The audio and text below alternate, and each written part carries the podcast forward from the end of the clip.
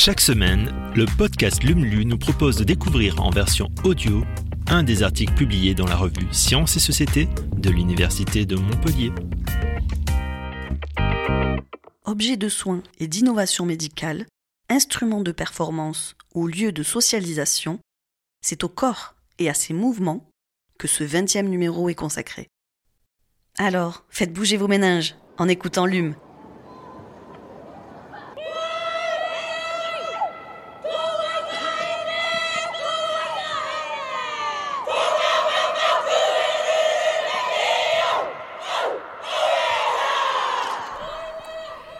Selon l'INSEE, 87% des garçons âgés de 13 et 14 ans ont une pratique sportive contre 78% des filles. Parmi elles, un tiers participe à des compétitions contre la moitié pour les garçons. Julie Boichet, chercheuse en psychologie sociale à Euromove Digital Health in Motion, nous explique comment la persistance de stéréotypes de genre dans le sport construit et alimente cette différence. Alors Julie Boichet, comment définissez-vous le stéréotype de genre pour commencer? Alors en psychologie sociale, le stéréotype désigne les caractéristiques, qu'elles soient physiques, psychologiques ou comportementales, qu'on attribue socialement au genre féminin et masculin. Alors vous vous êtes intéressé au stéréotype de genre dans le sport. Pourquoi? En fait, avec Melissa Plaza, qui a réalisé sa thèse sous ma direction, nous sommes partis du constat que les filles et les femmes pratiquent moins d'activités physiques que les garçons et les hommes, et que si les discours et les normes véhiculent moins de stéréotypes aujourd'hui, dans les faits, ils existent toujours. Au cours d'une enquête, vous avez suivi plusieurs cohortes d'élèves de la 6e à la terminale. Quel type de questions leur avez-vous posé On peut leur demander, par exemple, à quel point pensez-vous que le sport est important pour les filles? À quel point sont-elles bonnes en sport? Puis, on pose exactement les mêmes questions pour les garçons et on voit s'il y a une perception différenciée entre filles et garçons. Et donc? On constate que dès la sixième, les garçons ont en moyenne déjà intériorisé un stéréotype qui leur est favorable, à savoir qu'ils sont meilleurs que les filles et que faire du sport est plus important pour eux. Les filles ont en général des réponses assez neutres au début du secondaire, mais pendant la période du collège, on observe une évolution. Elles ont tendance à intérioriser cette idée qu'elles sont moins sportives que les garçons et qu'il est moins important pour elles de pratiquer. Vous avez également creusé la perception genrée des différentes disciplines sportives. Qu'en ressort-il? En réalité, beaucoup de disciplines sont encore perçues comme masculines. Les sports de combat, les sports mécaniques ou encore les sports collectifs de contact comme le rugby. Certaines activités sont considérées comme plus neutres, comme les activités de raquette, l'athlétisme, alors que la danse, le yoga, la gym ou l'équitation ont aujourd'hui encore une représentation féminine. Et cela se vérifie dans la pratique nous avons en effet croisé ces réponses avec les données communiquées par les fédérations et oui, il y a une très forte corrélation entre la perception genrée que l'on a des sports et les pratiques. Donc pour le dire vite, il y a toujours très peu de filles qui font du rugby, peu de garçons qui font de la danse. Et du coup, la situation tend à se reproduire car ce n'est pas évident d'être la seule fille parmi les garçons ou inversement. Vous avez également fait dessiner des enfants de classe élémentaire Oui, tout à fait, avec euh, Claire Bréchet du laboratoire Epsilon. Nous leur avons demandé de dessiner un enfant qui fait du sport.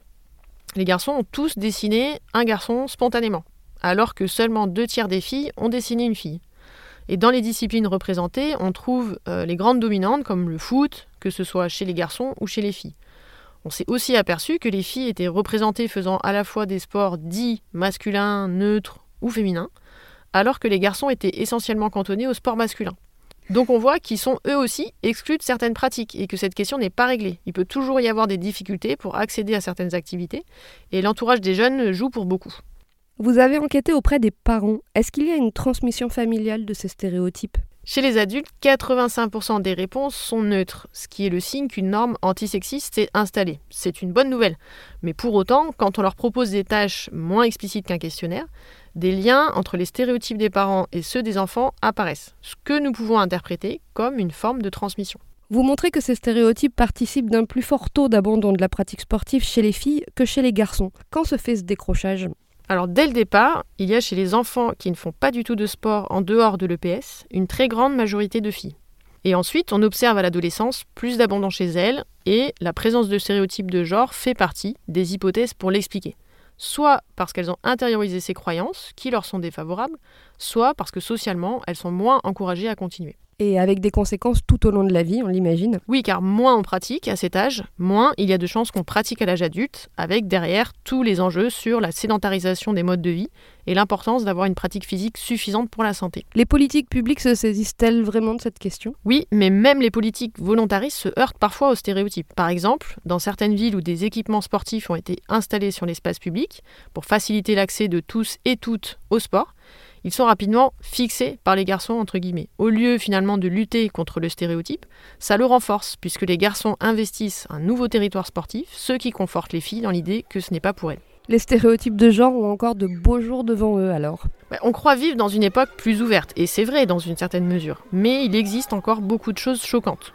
Il y a aussi toute la question de la médiatisation et de la valorisation des sports féminins. Certains groupes de sportifs sont entrés en rébellion contre les tenues inappropriées que la fédération leur imposait. Il reste donc beaucoup de chemin à parcourir.